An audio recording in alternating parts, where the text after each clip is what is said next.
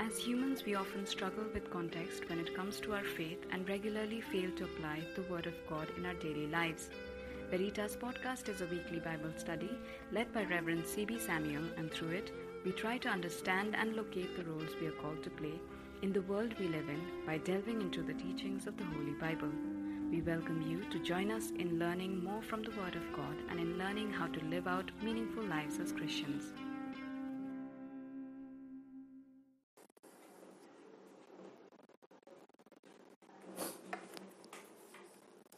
Good evening. It's nice to be back again. And we're looking at Isaiah chapter 49 and 50 if possible. Remember, we started this series a few weeks ago, and our main theme was the whole aspect of communicating hope in the context of hopelessness. There may be many reasons why people go through hopelessness. Perhaps the uncertainty of the future, the pain of the present, all sorts of things. And it's not unique. All through history, there have been many times when people have gone through hopelessness. And many died, perhaps, in that situation. Many gave up. But the world has continued to move on. And it's good for us to understand as to what does it mean for us to be those who are living in the context of hopelessness as the instruments of hope. And I believe that the best way to do that is to go to look at the one who is the embodiment of hope, that is God Himself. Over and over in the scripture, we are encouraged to go to God as the God who is our hope. And if you remember, what we started looking at is the prophet Isaiah's words of hope, which are found for us in chapters 40 to 66, in, you know, which came alive to the people when they were living as exiles in a foreign country. So we started this journey a few weeks ago. And uh, one of the great things is that the Bible ushers into us this possibility of hope. Now, we don't need to know much about hopelessness, that is all around us. But what we need is to know how to be people of hope. One of my favorite writers whose quotes I love reading is the person G.K. Chesterton. G.K. Chesterton uh, has written many books, perhaps, but uh, I've come across many of his quotes which are quoted by people. And here is one that I want to read to you. He says, Fairy tales are not responsible for producing in children fear or any of the shapes of fear. Fairy tales do not give the child the idea of evil or the ugly. That is in the child already because it is in the world already. Fairy tales do not give the child his first idea of boogie. What fairy tales give the child is his first clear idea of the possible de- defeat of boogie. The baby has known the dragon intimately ever since he had an imagination. What the fairy tale provides for him is a St. George to kill the dragon. What an excellent quote. What an excellent quote. And I believe that what he said is the way that we have to look at the word the word is not a fairy tale. The Bible is not a fairy tale.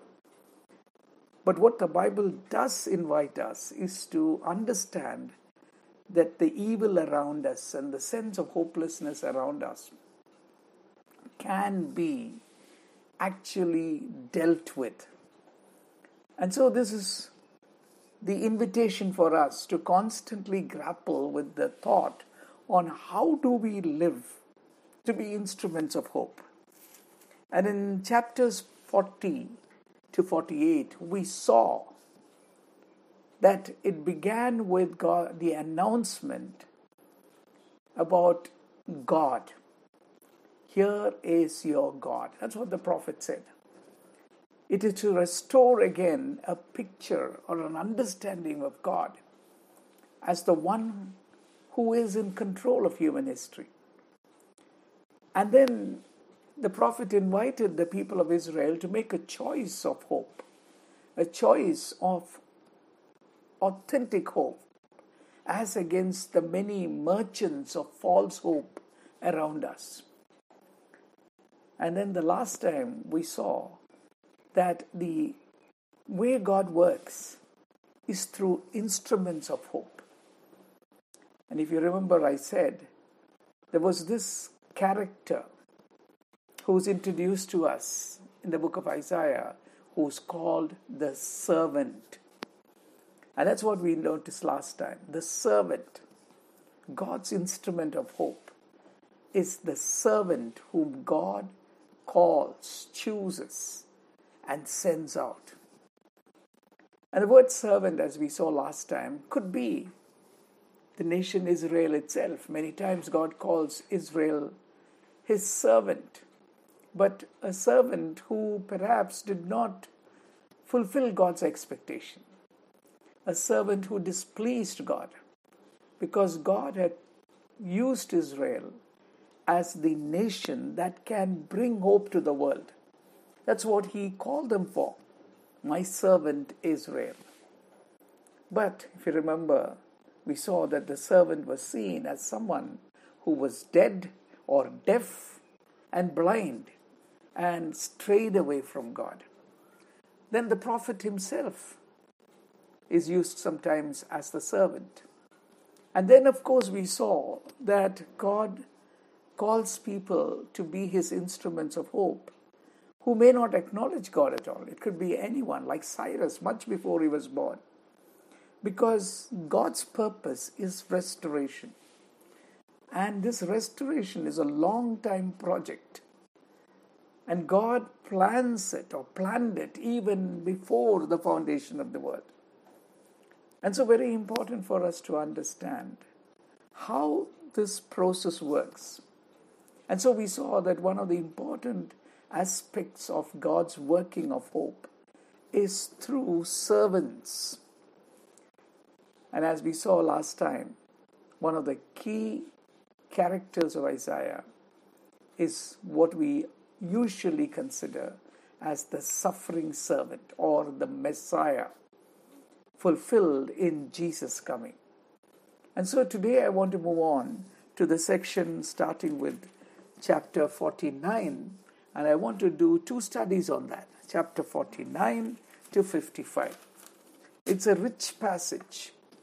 It's a lot about the servant and what the servant is going to do. And I want to look at it because the character of servant in the book of Isaiah is introduced to us also through what is called four servant songs, which basically are songs because they are very poetically written and not just poetically written but also describes the servant. And so we're going to look at that. And so in today's study, we start at verse 1 of chapter 49 and we look at the servant as the one whom God has chosen.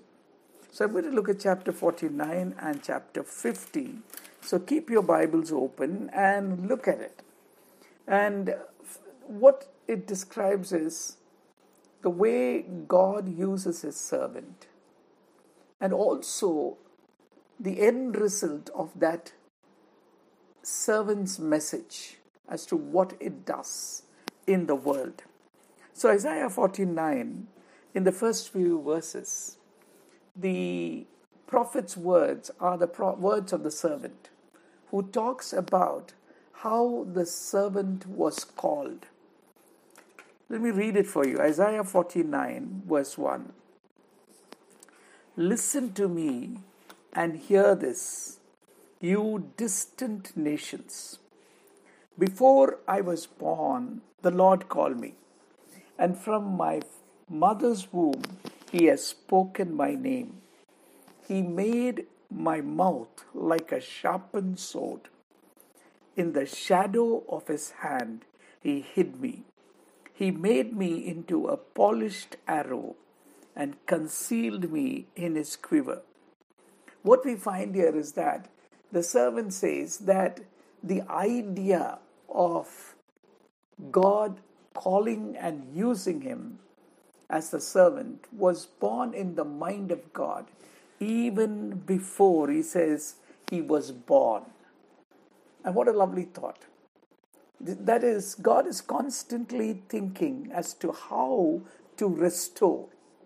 And so, in that rest, imagination or in the planning of God, He actually conceived the idea of the servant to call someone. And not only call, but also he said, He has very specifically formed me for the task. And what does he say? He says, He made my mouth like a sharpened sword. You know, he the beauty of this is that not only does he call the servant, not only does he think about the forming, even before the servant appears, the plan, but he also shapes the servant in such a way that the servant fulfills God's plan. And as we come back to the New Testament time and all through the scriptures, while the term servant is largely about Jesus himself, the Messiah, or the nation Israel, God calls people, and many of them call themselves as the servants of God. Like the Apostle Paul considered himself as a servant of God. And so you and I, to some extent, can take on the title because we are called to serve God. Of course, Jesus said, No longer do I call you servant, but I call you friends. The relationship is a very intimate relationship. But we are in the world as those who are the servants of God. And we are not here as those who are an accident. Once God has redeemed us, we must understand that we are actually called to have a purpose in this world. And that purpose is to bring hope, to be a servant of God. And He actually shapes us. He shapes us for that purpose. And the writer, using the words of Isaiah, describes an interesting issue is that the servant's attitude to this calling. Because he says here, He said to me, verse 3, You are my servant in Israel, in whom I will display my splendor. Because through the servant, God was going to display his splendor. The servant was not only the communicator of the splendor of God, but also the display of the splendor. And that is very important for us to understand. God displays his splendor. He takes us when we are nobodies and makes us into something that God can use. And that process itself is a display of the splendor of God. And not just the fact that we become instruments that are worthy of God's working, but also He transforms us. And that transformed life is also a declaration of the splendor of God. So when we are in the hands of God, what happens is that the way God works on us, we actually display the splendor of God. And very important for us to understand that when people see us, they not only hear about the splendor of God, but we become the display of the splendor of God. And that is how hope is communicated. When we go into a situation of hopelessness, we not only carry the words of hope, but we also carry the display of hope in our lives. But sometimes the servant struggles with that.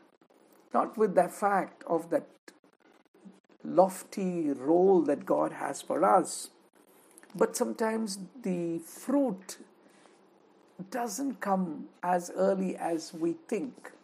So, in chapter 49 and verse 4, the servant says, I have labored in vain, I have spent my strength for nothing at all. Yet what is due me is the Lord's hand, and my reward is my, with my God. Now, what is happening is here the, the servant is actually at some time when he doesn't see things happening, perhaps feels that you know he has labored in vain and nothing has happened. But the reason that it is here is not because of the feeling of the servant, but the way God helps the servant to handle it. There are times when we strive, we communicate the message of hope, we display, but we may not get a response. But the writer, what the servant says here is that when he feels like that, his greatest reward is the fact that God is with him. He said, The hand of God is upon me, and my reward is with my God. It's not what fruit we get from our work. It will happen in its own time. But what is very important is that the attitude of the servant is that God is with me and my reward is from God. And this is what God says. And now the Lord says to me, He who formed me in the womb to be his servant. He says, I am honored in the eyes of the Lord, and my God has been my strength. He says it's a privilege to be called to be a servant of God. I'm honored in the eyes of my God. Very important for us to have a right attitude as we serve God. As we are instruments of God, it's not about us. Yes, we display the splendor of God. It is a privilege. The hand of God is upon us, and our reward comes from God and we are honored in the eyes of God. God is our strength. And sometimes perhaps we feel that what is so great about being a servant? And this is what God tells the servant. He says, God says, it says in verse 6, it is is it too small a thing for you to be my servant? He said, Do you sometimes feel that you know, what's so great about being a servant? He said, No, it's not a small thing. You are privileged. You are honored in the eyes of the Lord. What an attitude to have as we go out into this world.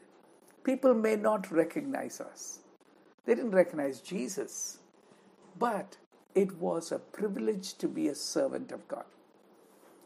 Your reward comes from God. You display the splendor of God. And very important to understand, it's not a small thing. Why is it not a small thing? Because this is what God tells the servant. Because He said, He formed me to be a servant, to bring back Jacob to Him, to gather Israel to Him. And then in verse 6, to restore the tribes of Jacob and to bring back those of Israel I have kept. I also make you a light for the Gentiles, that my salvation may, may reach to the ends of the earth. And he says, God is with us. And even though there may be times the servant was despised, it says in verse 7, he says, Kings will see you and stand up, princes will see and bow down because of the Lord who is faithful. He says, What you have been called for is a great work to restore, to call people to return to God, to bring light, light to the people, so that the salvation of God may reach the ends of the earth. It may look small, it may not look significant, and you may even be considered despised. But he says, This is from God, and one day people will begin to see. And I think it's important when we consider ourselves, you know, as instruments of hope, not to think of this particular calling as something which is a casual, small, insignificant calling. It is a great calling to display the splendor of God, to announce the splendor of God, because in that whole process, we're going to bring light to the people. We are going to bring the salvation of God to the ends of the earth. We're going to restore. And so, the calling of being a servant is a very important calling. And that's why Isaiah would emphasize. And Jesus was the ultimate. He was the model servant. He became obedient, it says, even as a servant. And what a fantastic picture we have. Because in the world today, there are a lot of people who are big talk people who do a lot of things. But all through history, hope has come not through these big, massive institutions and words and people.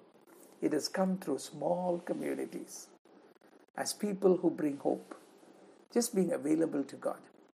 I will never forget my times whenever I have met Mother Teresa from Calcutta. Every time I used to meet her, what struck me was, you know, this name which is so popular all around the world because of the work she did in bringing hope to ordinary people the, from the streets of Calcutta, not just Calcutta, all around the world, children who were abandoned, people who were dying, helping them to smile, and helping them to enjoy the compassion of people. She was such a famous person. But when he looked at her, she was a very frail person. And you begin to say, that is how God uses people. And remember, wherever we are, we are called to be servants of God, to display the splendor of God. And it's a privilege honor in the eyes of God. And God is with us, and, that, and reward is from God. And so, basically, in this section, we see few, how the servant is portrayed as someone who has been shaped, called to be used by God. And in verses 8 onwards, till the end of the chapter, are the images of hope the message of this prophet, the servant, prophetic servant, who makes the announcement of hope, also includes what are the images of hope, what God is going to do. Well, we are called to be the instruments of hope, the process of restoration is the work of God. We can announce hope, we can be the ones who can get alongside people. But when things begin to change, the author is God Himself. And that is what we see in verses 8 onwards. And this is what it starts with. This is what the Lord says In the time of my favor, I will answer you. In the day of salvation, I will help you. He says, God says, one of the things that the servant has to learn is while the servant is fully available to God, the process of hope is in the timing of God. We, we are there to communicate, but God begins that process in the time of my favor when God decides, and then He will work. And He says, What would happen what is that God is going to do? The whole picture. I don't know what are your images of hope. You know, if you were to go into a situation and become the instrument of hope, you know, we go with a lot of ideas. Many of you perhaps have dreams that you would do this and do that and change that and change this. But it's good to always imagine how hope looks like. The imagination. And the prophets are full of imagination or pictures of that hope. And if you look at verses 8 onwards, it's filled with this idea of what it looks like. And it's such a holistic hope. It talks about the restoration of land to reassign its desolate inheritance. It includes the restoration of land to the people and to reassign its desolate. By now, land has become desolate, not looked after. Perhaps the whole agony that people went through, and with no one to look after the land, people have lost, they have gone out, and many times in our country and around the world. And God begins by restoring that land. And then the prophet is also told, the servant is told, to say to the captives, Come out, and to those in darkness, be free. A second beautiful imagery in Isaiah is the announcement of freedom. What a lovely picture. There is no hope that does not bring freedom. There can be no hope at all. You may feel that you are getting a lot of things, but there cannot be hope without freedom. And then, not only that, it goes on to say, they will feed besides the roads and find pastures on every barrier hill. They will neither hunger nor thirst, and neither the sun will beat down on them, because God will have compassion on them. It is not only about the land being restored, it's not only about announcement of freedom, but it is also announcement of plenty. There will be no more hunger images of hope. You see, one of the important things about being hope bringers is to imagine how hope would look like. When you are a doctor or someone medically serving people, you are imagining what is the end result of your treatment. You are hoping that the person would have health, would walk again. The imagination of hope is very important. And not only would land be restored, hunger will be stopped or eradicated, but it says, I will turn all my mountains into roads and my highways will be raised up. You know, access would be made for people to come back. And God, when He does this work, He says, Shout for joy, you heavens, rejoice, you earth. The whole of creation is called to celebrate hope.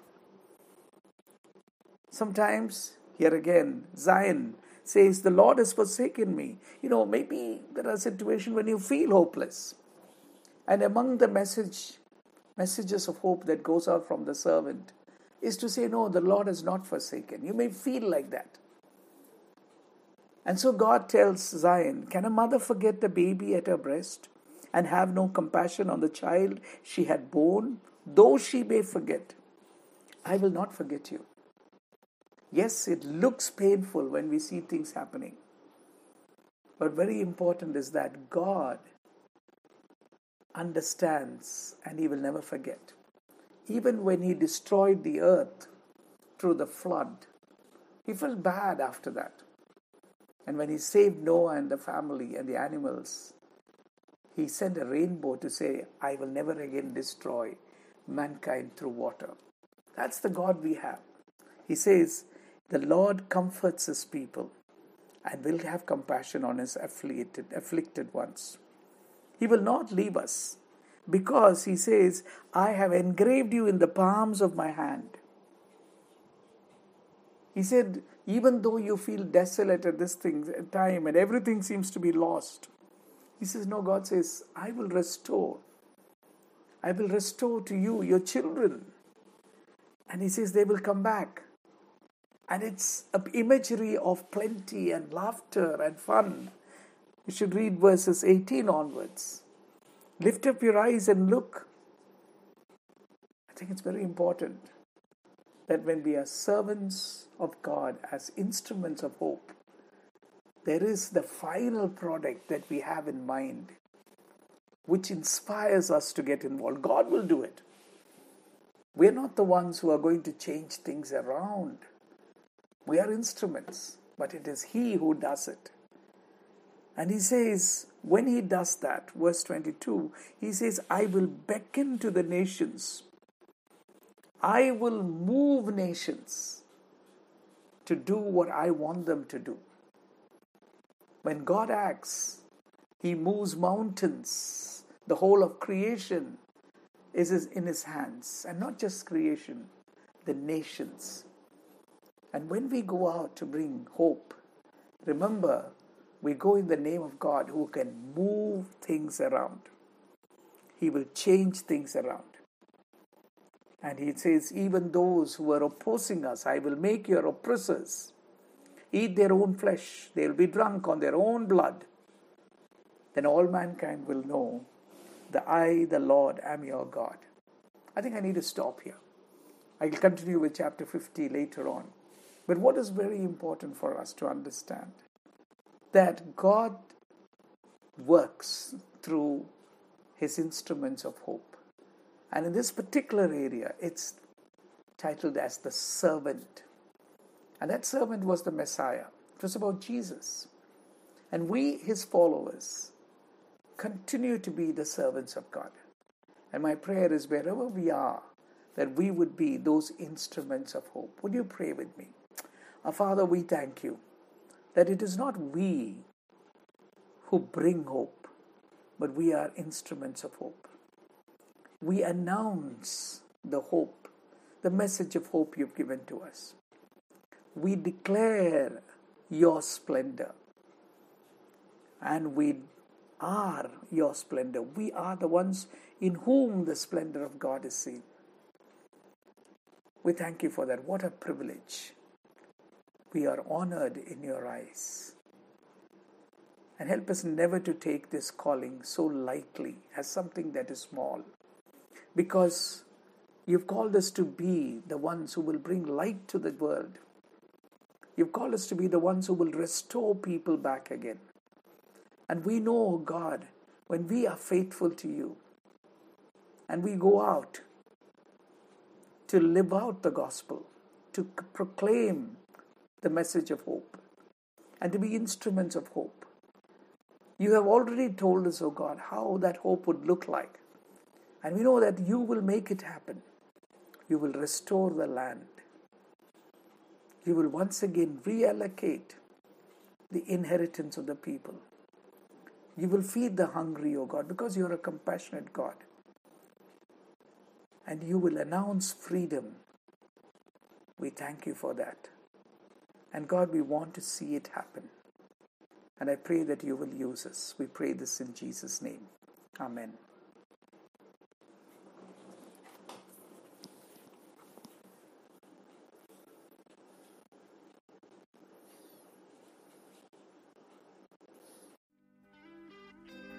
Thank you for taking time out and being a part of this Bible study. Veritas Podcast is a podcast run by students, and we upload every week on Wednesdays. If you find our content engaging and wish to know more, kindly subscribe to our podcast channel. Thank you for listening, and we hope that you are blessed by this initiative.